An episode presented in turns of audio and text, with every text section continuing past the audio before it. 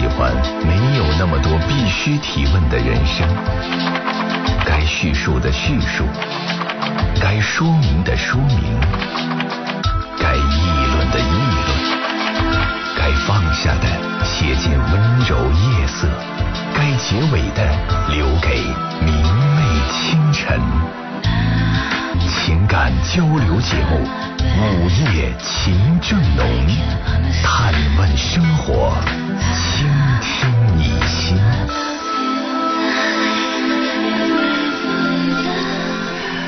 各位好，收音机前的听众朋友，欢迎来到 FM 一零四点三。你正在选择收听的是河北广播电视台综合广播，每天深夜二十二点三十分到零点陪伴您的午夜情正浓节目。我是主持人李爽，欢迎听众朋友来到我们的节目。我们是情感热线交流节目，每天深夜的最后九十分钟，我们的节目通过一部热线电话来陪伴您。您可以拨打我们的热线电话九六一零四三。九六一零四三，呃，如果省外的听众朋友您需要加播直播区号零三幺幺，我们就可以在广播里一起说说话、聊聊天，来盘点一下最近一段时间的情感生活、生活历程了。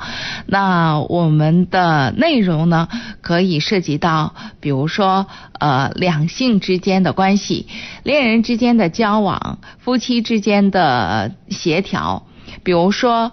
代际之间的沟通，呃，老人和孩子，呃，还有现在比较时髦的亲子沟通，就是大人和孩子，嗯，另外呢，还有隔代人的这个抚养，爷爷奶奶、姥姥姥爷带着孩子，那在这个过程当中，我们常常生活中会出现一些问题和困惑，我们可以在节目当中交流心得。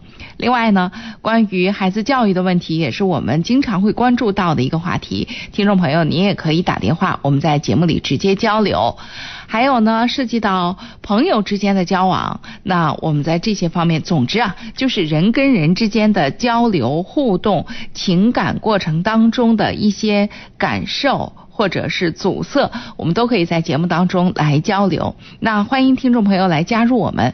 刚刚说了，您可以拨打我们的热线电话九六一零四三，省外的听众朋友，您加拨一下我们的直播区号零三幺幺。我看了一下微信公众平台啊，真的不止一位听众朋友在问说怎么样来听我们的节目。我一直觉得大家都是挺有办法的，各想各的办法来听。其实。当我们发现网络不太稳定的时候，收音机真的是一个特别好的办法。嗯，我不知道别家怎样，因为我爱听收音机嘛，所以其实我们家基本上每个房间里都有收音机。就是，就是虽然其实在家里也用不着花流量什么的，但是我就觉得好像用收音机听的吧，它不会卡。然后呢，呃，你只要调好了，而且现在都调频广播，就还挺好的。所以呢。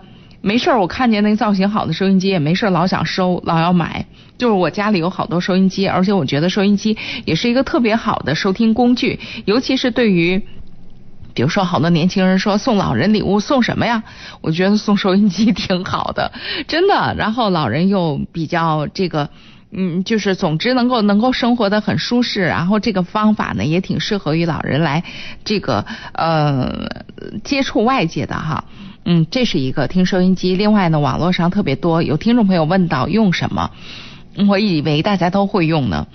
比如说，可以用到我们河北电台的呃河北电台寄通或者河北电台寄听，这是一个客户端。您如果用手机的话，从手机这个呃市场当中是，然后直接下就可以了。另外呢。你也可以下，比如说蜻蜓 FM、优听 Radio，这都是大家用的比较多的，包括现在的喜马拉雅 FM。昨天还专门有一个听众朋友跟我推荐，说可以用龙卷风收音机，我没用过，据说也很好用，大家都可以试试看喽。另外呢，如果您是一边听节目一边在上网的话，在电脑上的话，您可以进入我们河北广播网。如果您用微信用的比较熟，您也可以在微信公众平台当中搜索加关注我们河北新闻广播，然后呢，您在这个里边直接点到下拉栏里边的这个呃播放就可以了。说到这儿，也说到听众朋友参与我们的节目呢，除了打电话，还可以通过网络的方式。呃，微信公众平台呢，您需要加 DJ 李爽。具体的做法就是，您打开微信之后啊，然后在这个右上角有一个小加号，对不对？你看到了吗？然后你点开它，点开它之后呢，就会出现下边有一系列的这个嗯对话框，是不是？呃，不是对话框，就是选择条。然后你在添加朋友那里边，你选择公众号，差不多在最后一个。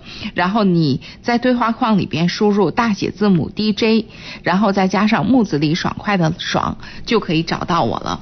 在新浪微博当中，同样你也可以加 DJ 李爽。另外呢，也可以来到我们的官微一零四三午夜情正浓。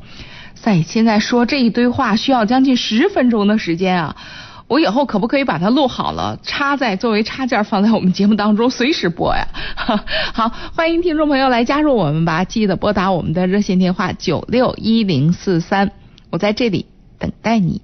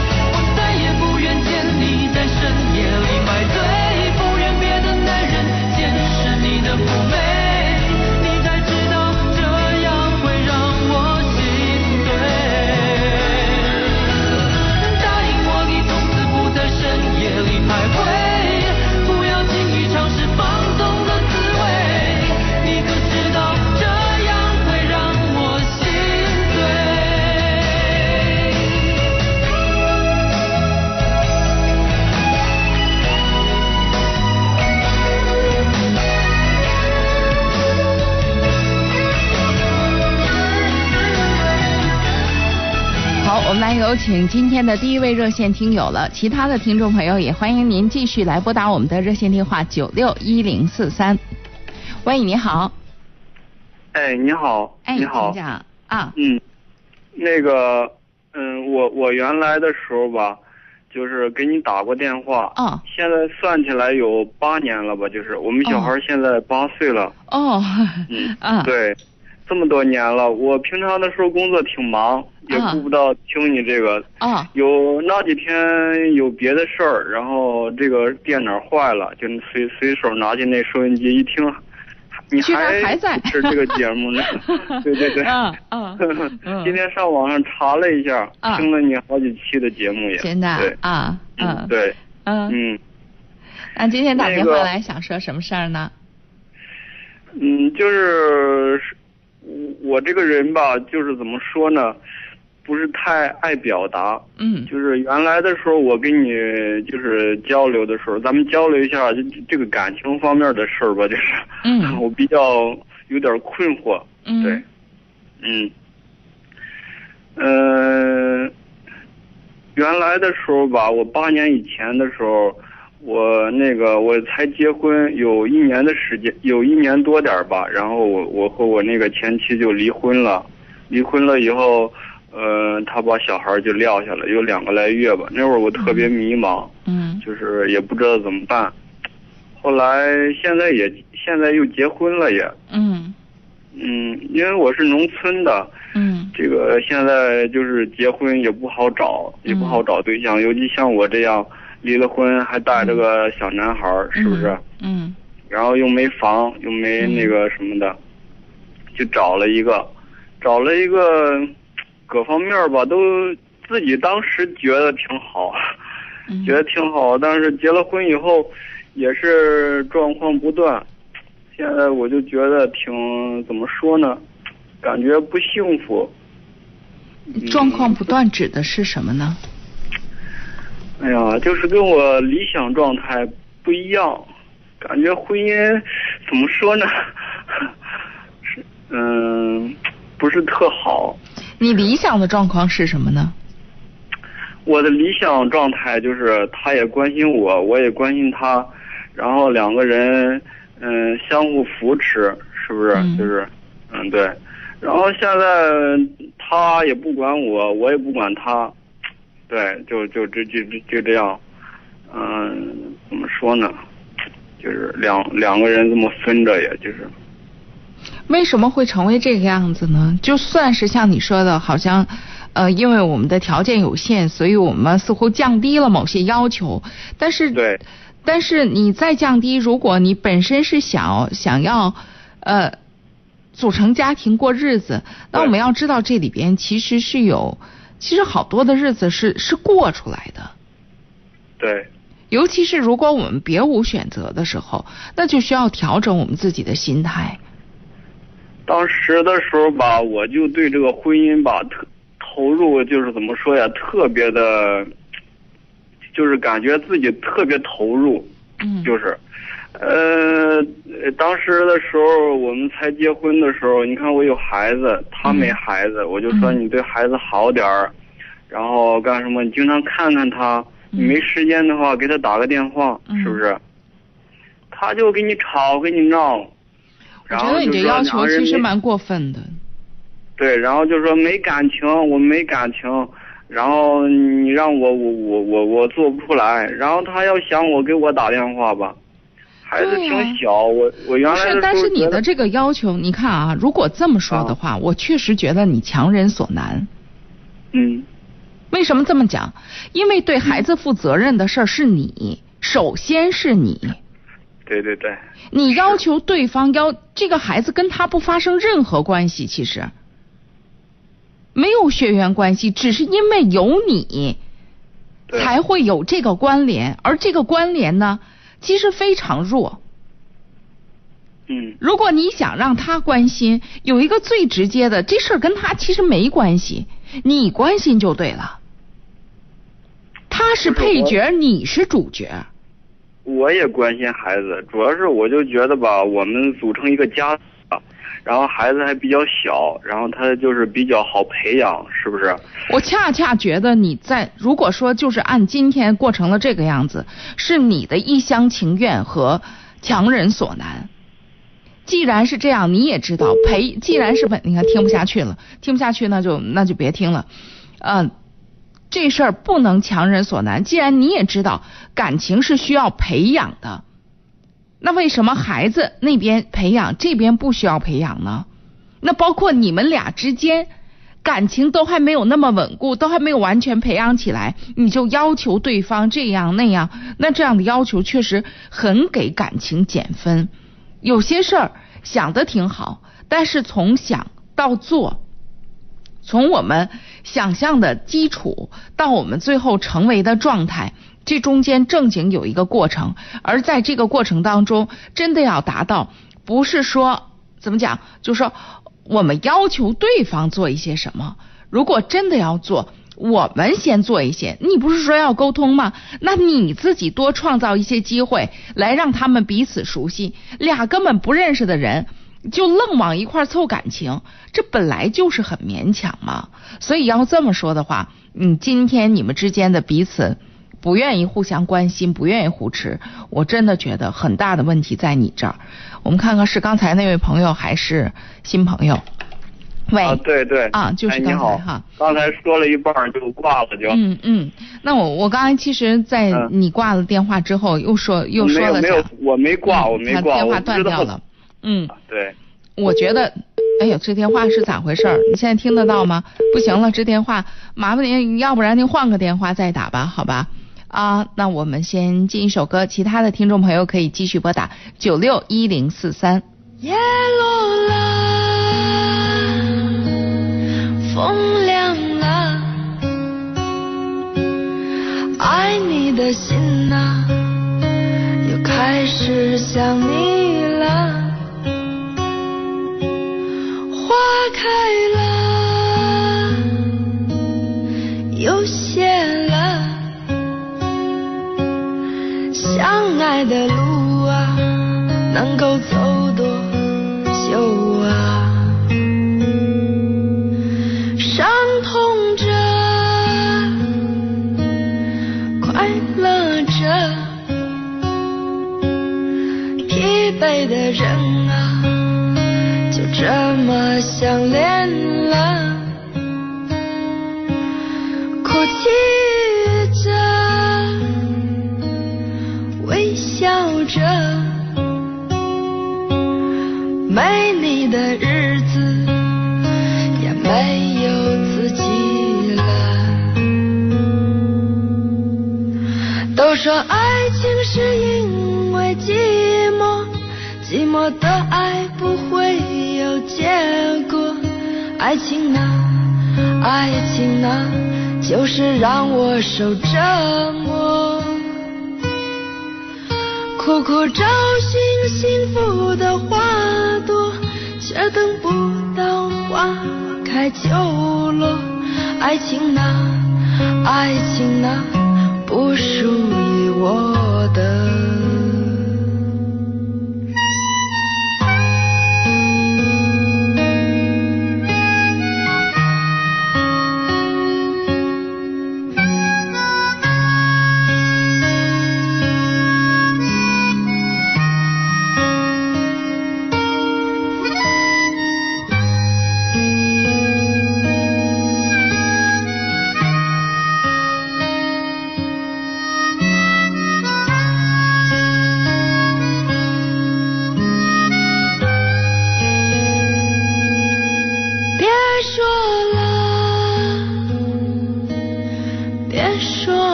幻想却总是很多我累了我累了爱情像秋天的黄叶飘落了都说爱情是因为寂寞寂寞的爱爱情啊，爱情啊，就是让我受折磨。苦苦找寻幸福的花朵，却等不到花开就落。爱情啊，爱情啊，不属于我的。爱情啊，爱情啊，不属于我的。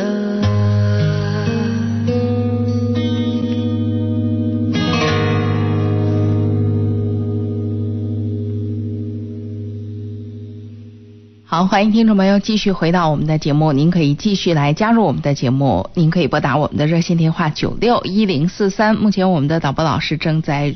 电话转接当中，我们可以稍后一下，一边等待听众朋友的热线电话呢，也一边来看一下听众朋友在微信公众平台上的留言啊。首先先说，因为刚才我在说到了用收音机来收听节目之后啊，哎，好几个听众朋友都给我发来了图片，尤其是匆匆过客，哇塞，你们家好多收音机，而且有的收音机，嗯，有好多，好像你很钟爱 Sony 这个品牌，然后还有很多这个。啊，有一个比较大型的那个，我其实没太看清楚，可能图片相对比较暗，但是真的是一个收音机狂啊，呃，而且也就就是跟我说的那种状态很像，就是到处都有，据说办公室里还有呢，呃，真好，谢谢你啊，支持我们的工作，啊，我呃，而且我想这个其实谈不上谁谢谁了，我们是互相就是都很开心这样子。来，我们有请下一位热线听友，喂，你好。哎，你好。哎，那个刚才那个我这个手机可能我这边农村里，它这个信号不太好，然后刚才挂了。嗯。对。啊，那我刚才 这是连续电话，我刚才说到了啊，我是觉得仅就这件事情而言哈，是你做的比较过分了。这种事儿是急不来的。两个没有感情的人，你想，你跟你爱人，你们俩走到一起，你自己心里边都觉得这个走能往下走挺不容易的。两个根本没有关系的人，你愣拉郎配的让他们非要有感情，立马就培养出感情，这个太心急了，而且强人所难。嗯。可能有点吧，就是我我我我对这个生活就是挺向往的，我就觉得，然后 你向往你努力，你向往你努力，而不能说你向往让别人努力。嗯，是，后来就是改变不了，也就这样了。就家里人也说，他说那个你看你结婚也不容易。那个，这个，这个，我我我现在这个妻子，嗯，她那个也挺漂亮的，各方面都挺好，条件也挺好的。嗯。其实当时我找她的时候吧，我自己也有私心，我就觉得我对不起孩子，我就觉得她那么小，然后就没母爱，然后就是愿意再找一个吧，就是她她那会儿小，是不是？然后就是没有满足我这个愿望。我就老是觉得对不起孩子，就是，嗯，你看，就是我觉得你的字，你要知道，对不起孩子是你对不起孩子，不是人家对不起孩子。我就觉得你的爱吧非常自私，而且推卸责任。这是你的孩子，是你的亲生孩子。如果爱，你去爱。不是说他这个妈妈不应该爱他，而是说你得先保证你们俩相爱，慢慢的才有这感情。你刚刚所说的，包括你你说你内疚也好，或者怎么样也好，表面上说似乎你是个特负责任的人，实际上你是个非常逃避责任的人，把所有这些问题都交给别人。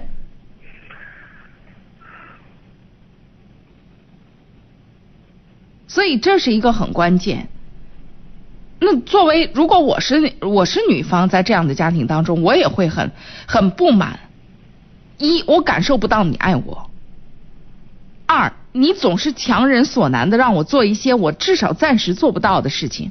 你你都没有做给我看，你的儿子你都谈不上多爱，你让我来爱。对吧？我自己的孩子肯定我是很爱他，那你就那你就那对呀，你既然负责任，那你花时间花精力玩就行了。对，就是我也想让他，就是我平常的时候也没多少时间，因为老是工作很忙嘛。就是他工作不是特别忙，然后没有很我就知道说一圈就说到这儿来，对，我就说你，你看啊你你说不到人家，就又到这儿了，你说不到人家，他们俩是陌生人。嗯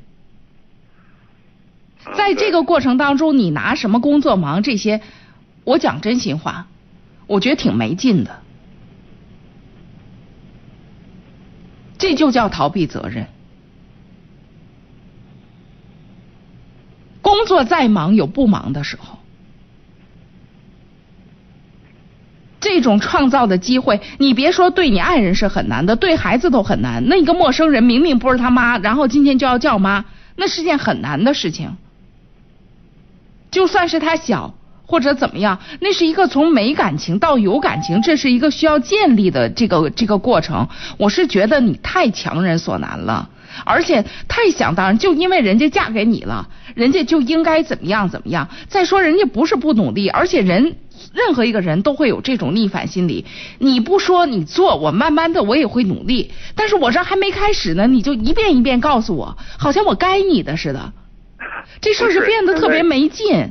现在已经我们结婚有五六年了吧，就是现在就是也怎么说呢，也不是一开始可能是有点强人所难，他也是跟我说，我自己也是自己也是反思自己吧，就是，嗯。然后对，然后现在现在也买房也买车，嗯。现在这个也得还房贷，嗯。他现在没工作了，就是他因为那个什么，他我们现在又有一个孩子嘛，嗯。就是嗯，他那个每个月要要很多钱，一个月要还房贷也很多，嗯。各方面的钱都都得自己挣，家里也帮不上什么忙，父母嗯。他们、他们那个什么，就是压力也挺大的吧，就是，我就说你看我咱挣钱，然后每个月得给他好呃好几千，也就是怎么说呢？那咋是给人家好几千？你这逻辑好好奇怪，这不是你的家吗？嗯，对我的家，对呀就是，嗯，那对就是我们共同来给他了，就是我说你带着孩子出去玩去吧，是不是？嗯，对他也不愿意去，就是经常为这个事儿就吵吵吵吵的。不是，是你自己说的，你们压力很大，对，咋可能呢？花着钱去玩去啊？嗯，不是，一方面儿我觉得压力是我大，就是我自己挣钱，想办法得养家挣钱，各方面的开销挺大的。嗯，呃，如果我一不工作了，那这钱怎么来呀？是不是？对对对，然后就是我就说，嗯、刚才你说的也有道理，就是嗯有的时候我觉得陪伴是一个很重要的，就是嗯像老人呐、孩子呀、嗯各方面都得嗯需要陪伴，是不是？你错过了这个时期就不好了。但是嗯我没那么多的时间，他有啊，就是我就说想让他去，他也不愿意去，就是宅，就是宅在家里，也不愿意去。就是我有的时候就是有点儿生气吧。他他不就是在带着孩子吗？他在干什么吗？他就在家里待着，就是。那不还有不是孩子他在带着呢吗？嗯，孩子他没管吗他没带孩子，他现在，他现在怀孕了，但是他还没带孩子，还没到那个地步呢，就是，对，哎呀，我是觉得吧，我不知道该怎么说。一个呢，嗯我真的觉得你不会关心人，嗯，多少有点大男子主义。一个孕妇，对，一个孕妇在这个时候，你一遍遍的挑剔她这些，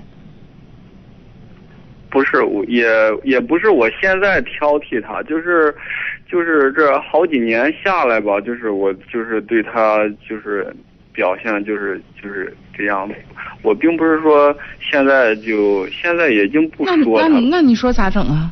而且你看你用的这些词儿总之让人就觉得，反正我作为听的人，我会觉得不舒服。我现在已经都不说他了，他是谁呀？嗯，那就就是总之就觉得不了，然后就不改变了，就是就这样了就。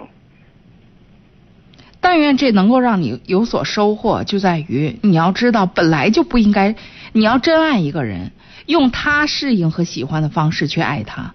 你要真爱一个人，给他好的生活，一个劲儿的要求哦人家，一个劲儿的要求人家改变。我是觉得吧，怪没劲的，你知道。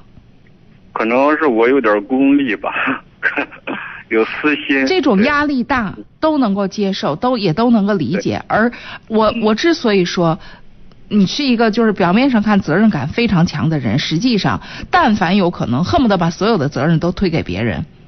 比如说你整个的说话方式，我只说一些细节，你说又嗯爹妈又帮又不像别人家能够帮上，哎，对，绝大多数人，或者这样讲好了，我们这些事儿不应该自己来吗？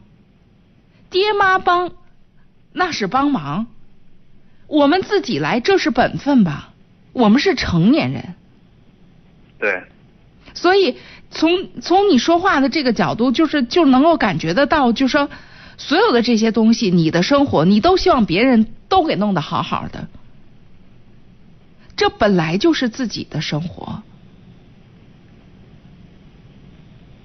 你说还房贷也好，不是把钱给了别人，这是你的家。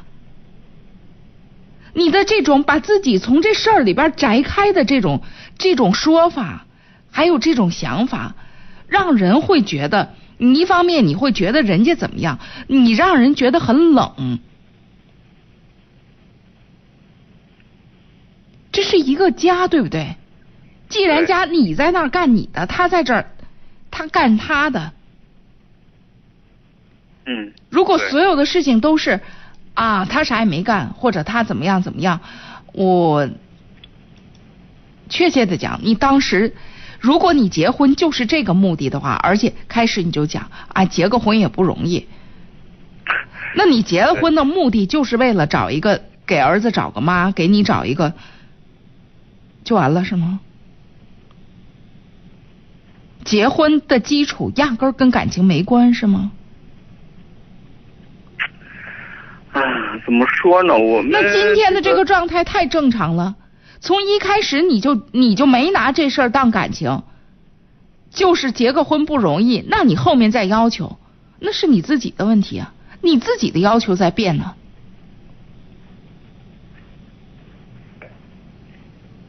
对吧？对，所以我们要知道，那就别再推卸责任了。问题在我们这儿，该调整什么调整什么。第一，调低你的期待值，你的那种啊彼此关心啊、相互扶持啊，也许会发生在几年之后。它一定建立在一个前提：我们先调整自己，先别想的那么美好，我们先互相。你不是说彼此关心吗？既然是彼此关心，你先关心关心人家行吗？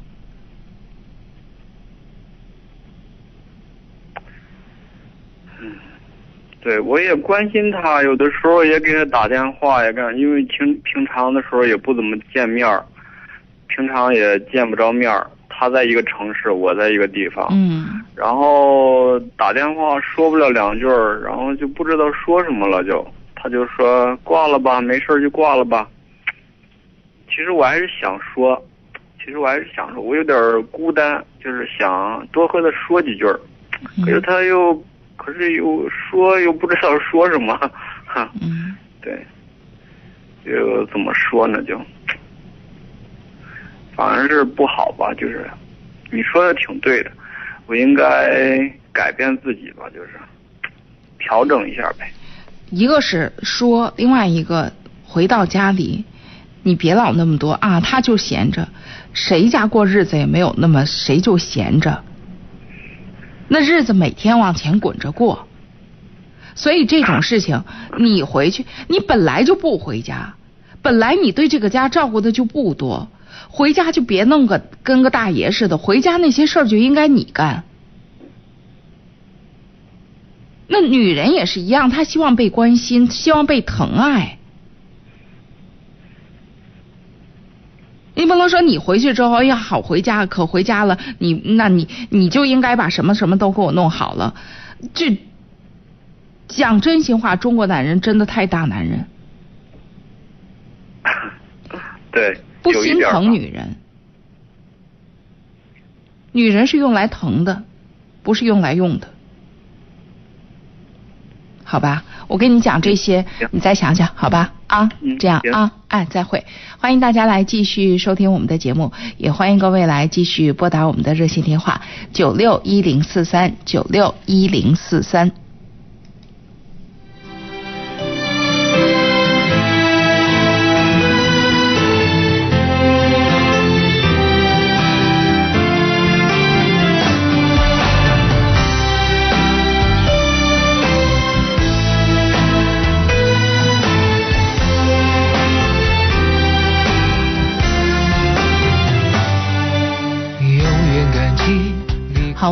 有请下一位。喂，你好，哎，嗯，李爽老师你好。哎那个，呃，我是帮那个我朋友咨询一下。啊他家是两个，他有两个儿子。嗯啊，呃，就是老大现在上初三呢，嗯呃，老二今年刚上一年级。嗯现在麻烦的一个问题就是什么呀？老大在县里上学，嗯嗯、但是老二今年上刚上一年级，就是在市里上的学。嗯嗯，他就是麻烦的是，就是说，呃，现在，啊，对，两边跑，说是不是嗯孩子现在初三了，要是转学籍的话，那个，好难好难呃，可不可取啊？这个这个事儿不是很可取。是吧？这个事儿，我觉得可以跟孩子商量商量，因为他也已经大了，为什么不是很可取？我这样讲哈、呃，嗯也就是首先这事儿未必就是为什么呢？因为我觉得我们在说这些事儿的时候，我们特别习惯于什么呢？就是我们安排好了，我们在安排谁？安排这个是个活的，他是有主动性的人。所以他的意见非常重要，他有主动性非常重要。如果他觉得呃他愿意为这个家，或者他也或者甚至是他愿意改变这个环境，那可能我们顺水推舟了。如果他不愿意，因为为什么说大多数时候不愿意？为什么？因为一个是他在这里熟，另外这个年龄，大多数孩子会很在意朋友，他在这里有他的朋友、同学。你到初三了，初三了，正是大家最后用劲儿的时候，包括老师什么的，都是他熟悉，而且老师们也熟悉他的。你忽然给他换一个环境，他整个在初三段，你再让他整个适应环境，这得消耗很多的心力。嗯但是如果有个不一样的就在于，如果孩子有主动性，那这事儿就另说。所以我是觉得这个事儿行不行？第一个，我们征求一下孩子的意见，而不能说我们在这儿想想当然半天，其实很奇怪。嗯嗯，另外就说这事儿要跟孩子商量在哪儿啊？就说因为他大了，他已经就说我们照顾的再周详，不如调动他自己的积极性，对吧？所以你说，你比如说两老老那个妈妈两边跑，有点跑不过来或者怎么样。但如果孩子自己本身有这个积极性，学习也好啊，或者什么样也好，那就会不一样。因为现在，呃，讲真心话，你说每顿饭都吃好，可能不容易，但是吃饱也没有多难，对吧？那作为家长来讲，在这里边找一个协调，并并不是说完全不可能。最关键的是，家长不要夸大自己的力量，就觉得啊，我能够给照顾成怎么样。孩子到了这个年龄，要看他能够把生把这个生活局面摆布成什么样。比如说家里面现在就有这个现实，弟弟现在上一年级了，而且弟弟呢。呃，给他选择了，我们一块儿给他选择了这个学校，就是也是想着可能对他来，呃比较好。那现在就有这个矛盾，对吧？现在，对嗯，你看解决起来有几种办法，比如说第一种，那我们在市里找一个学校，你愿不愿意去？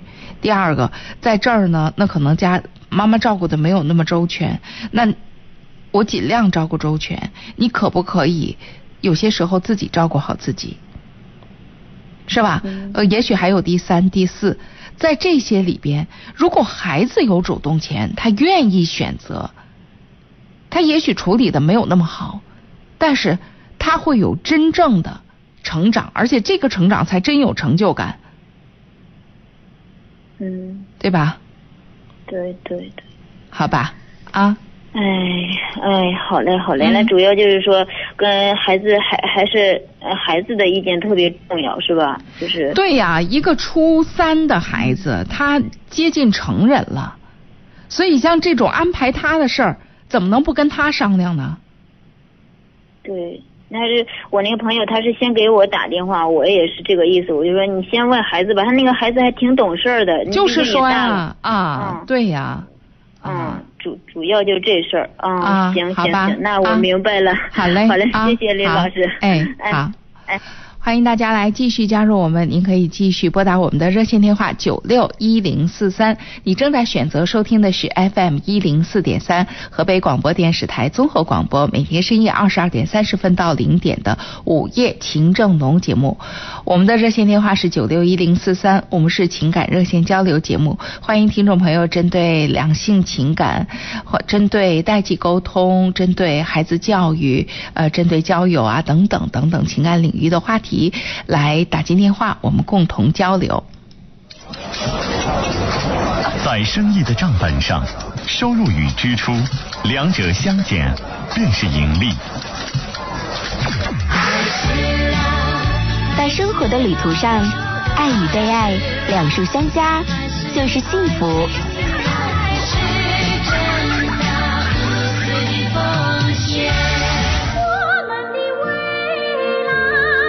在家乡的建设上，发展与生态两者共赢才是目标。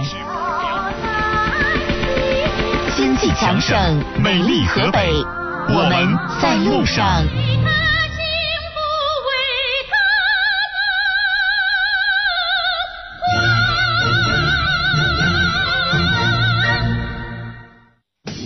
河北广播电视台电视少儿科教频道，吹响梦想集结号。这里是最绚丽的少儿演艺平台，这里是最实用的教育成长平台，这里是最温暖的青春筑梦平台。河北广播电视台电视少儿科教频道，梦工厂，新飞翔。好，我们来有请下一位。喂，你好，哎，你好。哎，请讲。呃，我是想咨询一个事情，就是我的下一代人，就是像我的一个侄女，啊，我的侄女婿，他这两这一段时间呢，正这个好像感情不太好。嗯。呃，他们结婚有三年了吧，有一个两岁多的，就是将近三岁的一个小孩，小小女孩儿。嗯。呃，因为她那个这个她那个等于她的婆婆呢。是有点那个神经病，就是神经不太好。嗯。呃，所以呢，就是两个人买了一个房子呢，也房子没有交房嘛，就是他的呃母亲这一块不让他们两个人在家住，就尤其不让我那个侄女在家住，就两人一直分居嘛。最近一段时间呢，就两开始要离婚了。嗯。然后您的问题是？喂。喂，我在听着。然后您的问题是？喂，喂，您还在线上吗？我们今天这电话是有点问题是吗？喂，喂，您找一个，您是您那地方信号不好吗？麻烦，喂，啊，不好意思，我得挂您电话了。这个我也没办法回答您呢，因为我也不知道问题是什么呀。要不然您找一个好一点的电话，或者是地方好一点的，呃，来重新拨打一下，好吧？是一种需要。一种缺乏，所以我们都喜欢情歌。不管爱在进行中，还是人未萌芽；不管你爱他比较多，还是他爱你比较多，爱或被爱，其实都是一种喜悦。在朋友那儿听说，知心的你曾回来过。想请他替我向你问候，只为了怕见了说不出口。你对以往的感触还多不多？曾让我心碎的你，我依然。好，我们来嗯、再看一下是不是刚才那位朋友。喂，你好。哎，你好，刚才是我电话，啊，是您的的电话。是信号不好断掉了是吧？啊，您的您的问题是什么呢？我的问题是这样，那个就是女方这边的父母呢，就是比较还是倾向于让他们这个婚姻分开，因为我身边很多朋友啊就已经分开过，就是年龄大一点嘛，我觉得他分开的话，其实对双方呢现在还是在父母这个层面上的一种婚姻的分开。呃，那这个我就明天呢，我就实际上是在没有征得他的方父母的同意的情况下，我想和这个男孩啊谈一谈，呃，但是我不知道从哪话题上入手跟他谈，就是怕您跟您跟人家谈什么呢？我不太清楚，你的意图是什么呢？我的意图是不太希望他们两个离婚，啊，那他他不是刚才你说到女方的家庭呢？就是女方的家长的呃希望他们是离的，对呀、你说人家自己家家长都是这态度，你说你这儿插这一杠子的价值在哪儿啊？就是我是觉得孩子们如果呃年龄很小，大概都是二十二十四岁左右，又有小孩儿，就是这样就离了。他没有想清楚，就这样轻易的，就是以家长的影响下就离了，呃，是不是就是就未来以后会会后悔啊，或者说有就他那他们到底是一个什么样的情况啊？呃，他们现在实际上还是双方父母的原因。哦，嗯，是那个，一个是这个婆婆那边，嗯，一阵一阵明白一阵糊涂的，精神状精神本身不太好。呃，女这个啊侄女婿呢是必须得照顾他妈妈，是这意思吗？对对对对，嗯，侄女儿跟侄女婿之间，他们之间的主要的问题在哪儿呢？他们的问题呢，就是呃，就是双方父母呢都都不太支持他们。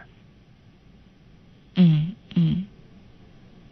啊。嗯、男方父母不支持的原因是什么？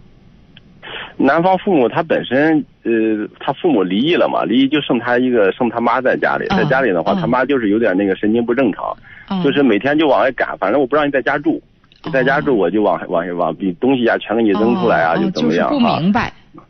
就是不明白啊哦，因为他们以前呢，呃，在外边租房子，后来因为经济条况不好嘛，就又搬回来。结果搬回来的时候呢，搬就遇到这种情况，就没办法，现在又住到了女方家庭。就女方家庭呢，觉得你这种情况下，那我女儿肯定是是女方家庭还算不错嘛，就是还还有一点自积蓄。你这种情况，你你给我搞出来了，那我没办法生活，就是很委屈嘛。就嗯，嗯，是女方很委屈，还是女方的爸爸妈妈很委屈？呃，女方的爸爸妈妈觉得女女儿很委屈，女儿自己呢？她自己也觉得委屈啊。那我觉得嗯你顶多是把该说的，或者从你刚刚讲到的俩人要理智，顶多从这个角度说一些。剩下的事情，这个事情上，别人他们其实都是成年人。是我还有另一个担心，就是比如说我这种去，因为我是站在女方的在亲人的情况下哈，嗯跟这个男孩去交流的话，我又担心有时候会不会产生一种适得其反的这种这种效果。我觉得你的担心不多余，因为这个交流最好是慎重一点儿。你要说就是像呃，对，嗯嗯，要不然你就俩叫到一块儿，说说这事儿，作为长辈啊，嘱咐几句，我觉得这能够，嗯嗯嗯这这是个挺明白的事儿，是吧？就说，因为你们这个家长们就是都在事儿当中，我在外面我看着，我觉得这事儿吧，我有几句话得跟你们说说，作为长辈，你们考虑。嗯但是说，你说最后结局怎么样？我确实觉得这个事儿，我想你自己也知道，就这个事儿咱没办法管得特别多。是的，是的，是吧？我我就、啊。我就在犹豫，就是嗯嗯。也不跟他们说，因为两方的家长啊，包括他们自己啊，可能都在情绪里边。但是你又跟他讲多了，有时候我反而怕产生一种适得其反的一种效果，这是我最担心的。对呀、所以我是觉得你要跟一个人说，因为你们不直接产生关系，是吧？就不如俩就不如俩孩子叫到一块儿，那么就明明白白的把这话说清楚，就是你们应该考虑这几个问题。是吧？嗯啊，是的，是的。我建议好一点的就是这个这个男孩，他以前跟着我工作过，有有半年的时间，啊，那还好一点。嗯，还好一点啊。嗯，那还好。这个我需要在在注意的情况下，是是，我要大概有没有一些建议，或者我跟他交流的时候有没有一些建议？这是这是我。就说，因为现在我们不知道他的最困难的点在哪儿。嗯嗯。就是，哦。这个最困难的点，他有有的解，这事儿才能解开。如果大家就说，虽然感情也还在，但是困难重重，每走一步都是困难，那么这个这个感情，你能祝福的可能性可能就不大。嗯嗯。对吧？每走一步都是坑，然后你如果你就是经济条件不行，你就是要老在女方家，女方家人就是不满意，连女儿自己都不满意，那这个事儿早晚他也会出问题啊。是的，是的。所以这个事儿，要么这个扣有解决的办法，要是没有，我们也只能把话说到。是的，是的。这是最关键。好的，好吧，啊，好嘞，好的，感谢啊，哎，再见。好，我们来有请下一位。喂，你好。喂。哎，对，您的电话请讲。李爽，你好。哎，请讲。我有一件情感的事儿想跟你说说，我挺烦心的。啊，你说。唉，我和东北老家呀，我有弟弟妹妹。嗯。有十五六年呢，没有那个来往了。嗯。家里边也没有，也没有，也没给我来电话。嗯。啊，然后就是我有时候给他去电话呢，他也就不接，不接电话。嗯。所以说。我在这个事儿上啊，我挺烦心的，老伴儿也经常叨咕。我说呀，等有机会了，我心情好你们当当时是因为什么搞翻了？啊，我就下面我就说这个事儿。嗯嗯。那是九八年，九八年那时候，他们我弟弟和我妹妹的孩子正好想上大学。嗯。呃，家里挺困难，因为我家里都是农村种地的。嗯。呃，我在我这他提出跟我借钱。然后我就是，呃，都借给他们了。嗯。这个就因为借钱的事儿。嗯。啊，所以他就就不跟我联系了吧？反正一开始借钱是九八嘛。嗯。九八，然后事隔两年是三年，让我提这问题。那时候我想买房子，没有钱。嗯。我说你是不是少给我点什么的？嗯。从那以后再也就没有联系了，也就因为这个钱的事儿就不来往了。那后来这钱都还了吗？没有，就是人也没有话，是钱也不给。我去电话。这孩子们现在也已经都长大了，嗯，啊，他们现在已经都上班了，大学都毕业了。对呀，那这些孩子们自己也知道啊。啊，应该知道是吧？对呀。啊，所以说也不跟我们联系，我们谁给他打电话？像我就一个女儿。给他跟跟那个跟我妹妹他们跟他舅舅也说过话，也去过电话，根本就不提这个事儿。等我其他弟弟我问的时候，我就把这情况跟我大弟说。嗯。我大弟说也跟他们说过，他说他们没有钱。你说当时没有啊？过啊，等孩子毕业了，都参加工作了，到社会上了，啊，到现在还是不提这个事儿哈。就是因为我现在岁数也大了，都七十多岁了。我也很想他们，因为我父母都不在了，嗯，所以弟弟妹妹也都是亲人哈。就因为这点事儿啊，就是就不理我了，就害怕了，就不跟我来往了。我想起来，我心里就特别难过。有时候老伴儿就说：“你们家都什么人呢？怎么这个样啊？”啊，就说这个就是没钱有话啊，说因为因为什么啊？姐呀，姐夫，你们身体怎么样啊？经常问候一下。这都没有，所以说我心里挺麻烦的。有时候我女儿安慰我，嗯也说我说妈，咱就不要那个钱了。就是我那岁数大了，我跟我老姨他们该怎么着就怎么着。我说人家不理咱们了。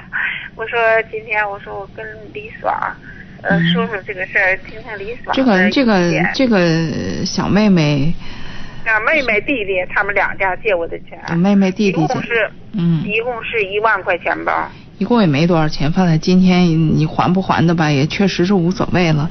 但是就是他们的，他们的生活、他们的事业在哪儿？就是真的，这个不是说对，呃，农村人有成见或者怎么着，城里人也有这样的，就是借完了钱吧，还就不还。嗯。就是就不还，就是钱到手了之后，就好像就没有还钱的这个啊，对，没有还钱这个概念。所以为什么就讲，就是在因为，而且还不仅仅是说亲人之间，常常就是这个什么，就是包括生意间，也不经经常我们就听节目就会听到这样子，就这是确实是我们是个很欠缺契约精神的这么一个，所以我就讲，呃，包括我自己在生活当中也遇到类似这样的问题。后来我我就说，多好的朋友，别跟我谈借钱的事儿，就是就真的是这样。然后如果如果我就是，比如说我掏钱或者我想要借，那我就给自己一个心思想准备，就是，我就我我我也不借我不能承受的数，那就是我能承受的就的意思就是说，你不还我认，就是这是我的心意。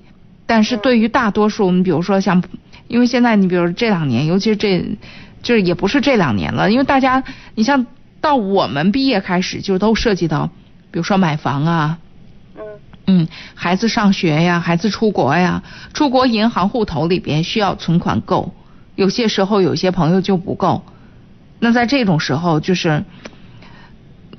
可能人家张嘴了，张嘴了，那在这种状况下，有时候确实挺为难的。但是我就是以我的经验，如果你不想接，那就话说在明处。嗯。就是所谓，当然所谓话说在明处，咱也得能彼此下得来台阶，是吧？比如说，呃，家里老人用啊，或者说，呃，也而且这也是现实，因为现在有一个特别好的拒绝理由就是买房。就是就是我们也得买房啊，等等等等，就总之过去。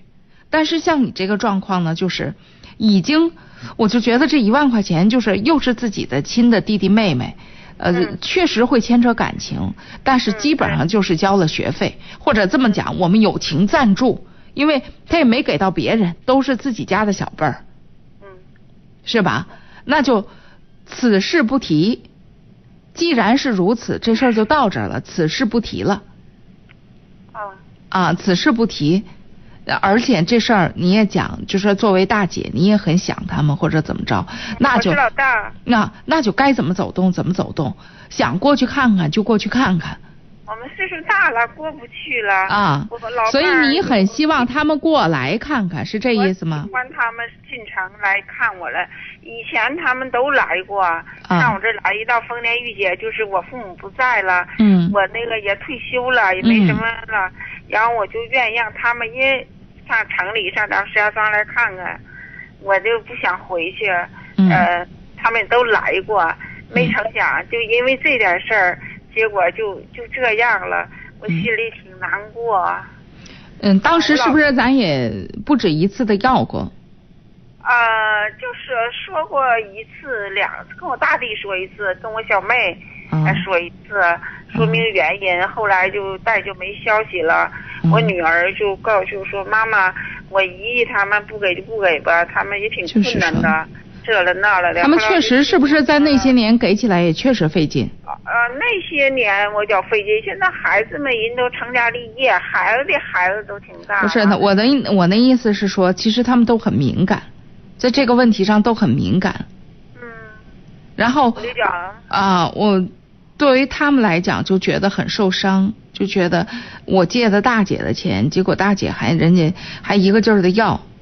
然后呢，就是有些人就处理这种问题的办法就是当没这个事儿，然后也当没这个人。那是哪一年了？嗯。那是好像是九八年、九九年啊，九八年、九九年这两年吧。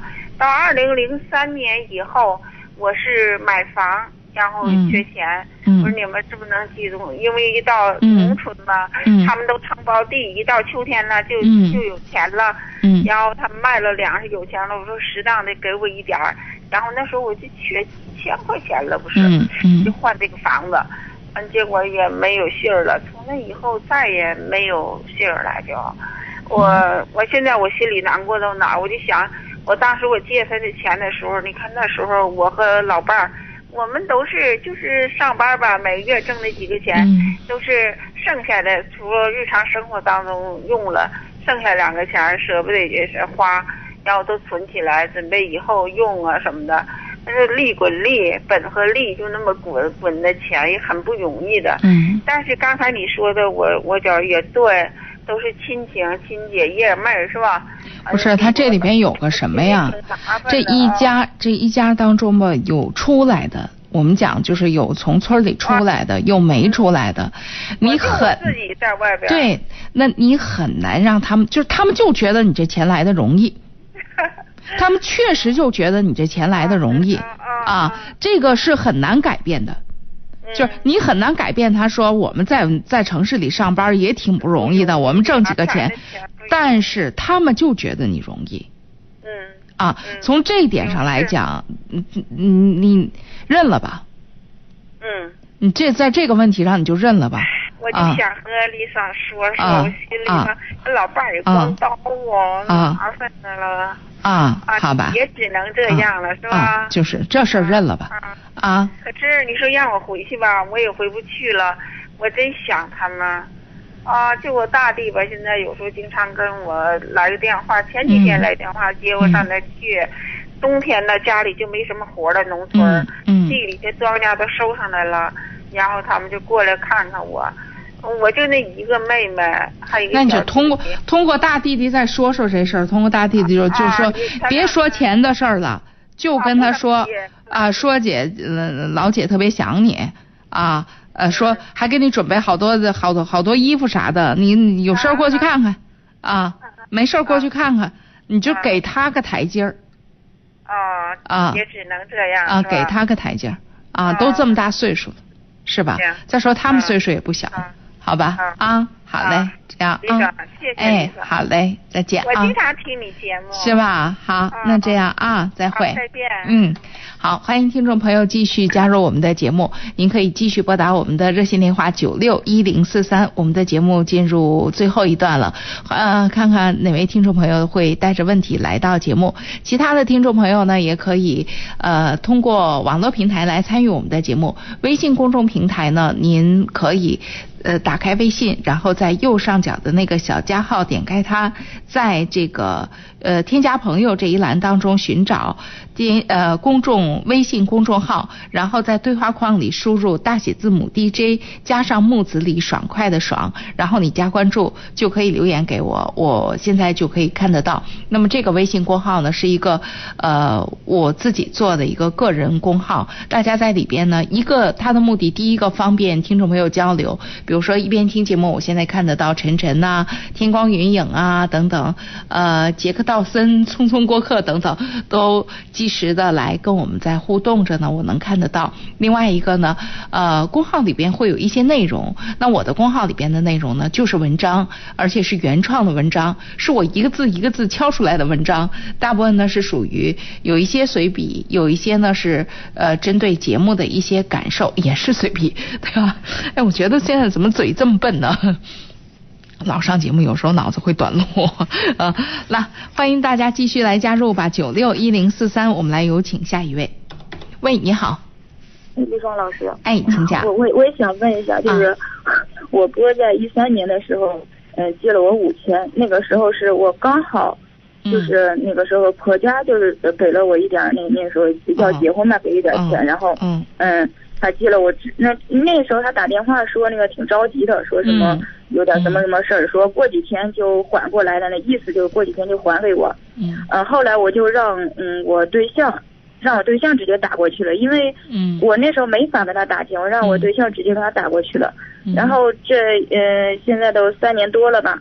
嗯呃，说实话，我还是真缺的五千，这几年一直都缺，我一直都没工作。嗯嗯，嗯，我们经济，你说过吧也能过得去，不至于说，嗯，但但是真需要，嗯，但是嘛，我跟我爸妈说过，我说想要这个，我爸妈就说，呃，我我说我哥不容易什么什么的，因为农村他们确实就是，嗯，比较什么儿子嘛，就是说到底就是重男轻女。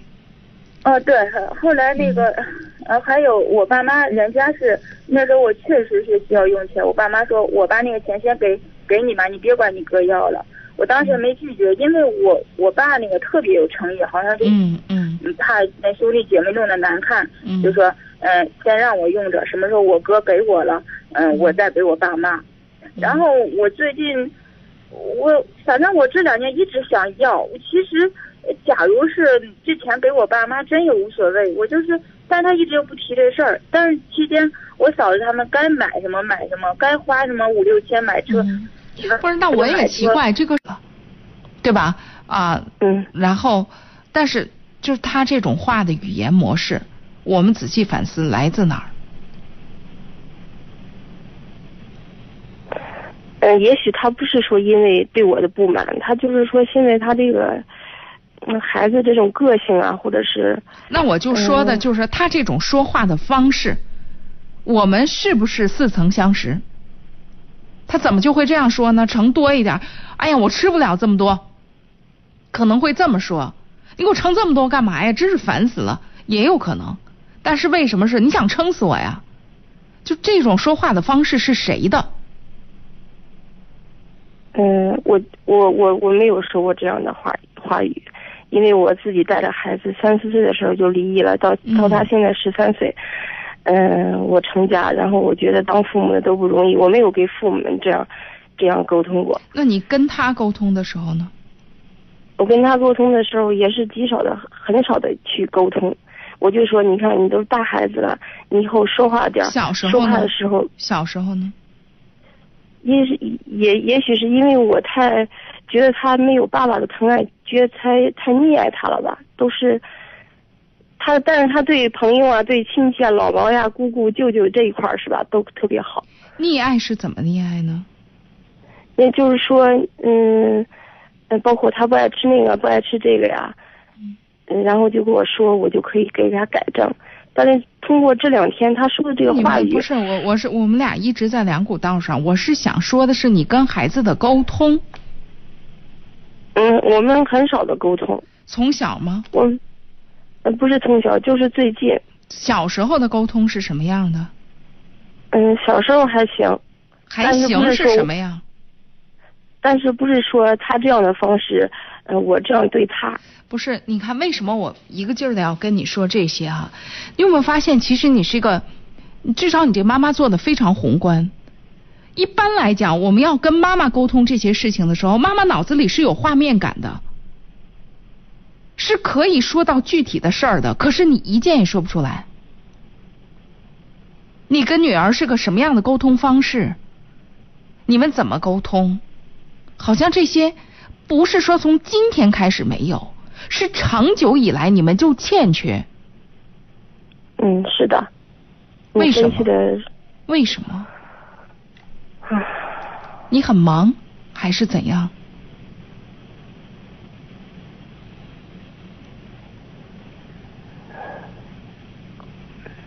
怎么说呀？我我一个人上着班，然后他，嗯嗯，他上着学，反正有点有点欠缺吧，对这一层关怀。嗯嗯，呃，那如果是这样，现在因为咱们再婚了，呃，相对来讲呢，其实生活的压力还是要小了一些，对吧？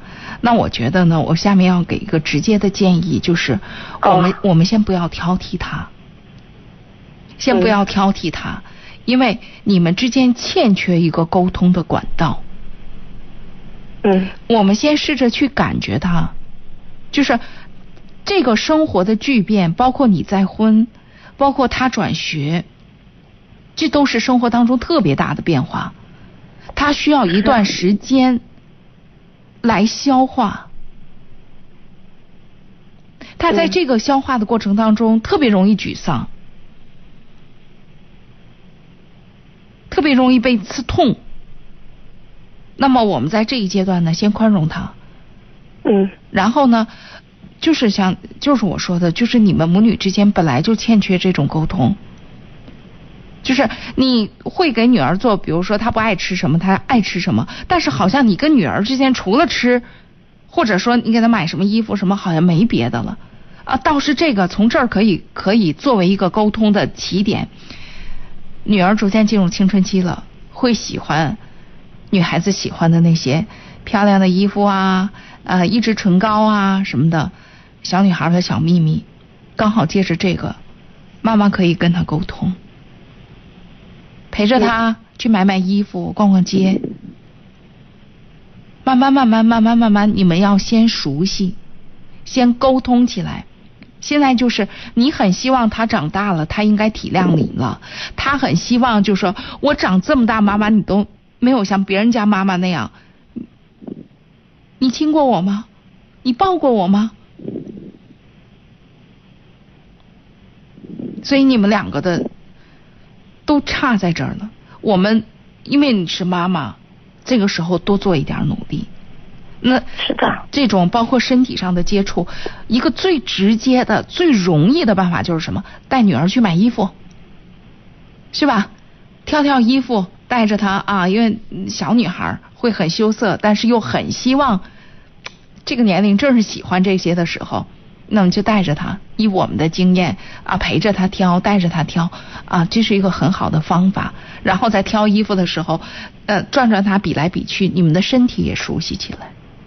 你们太陌生了，虽然彼此都很爱对方，很在乎对方，但是需要沟通和熟悉的方式，好吧？慢慢来，别着急，真的别着急，好吧？啊，嗯嗯，哎，好，谢谢谢谢你老师，好，再见啊，哎。哎。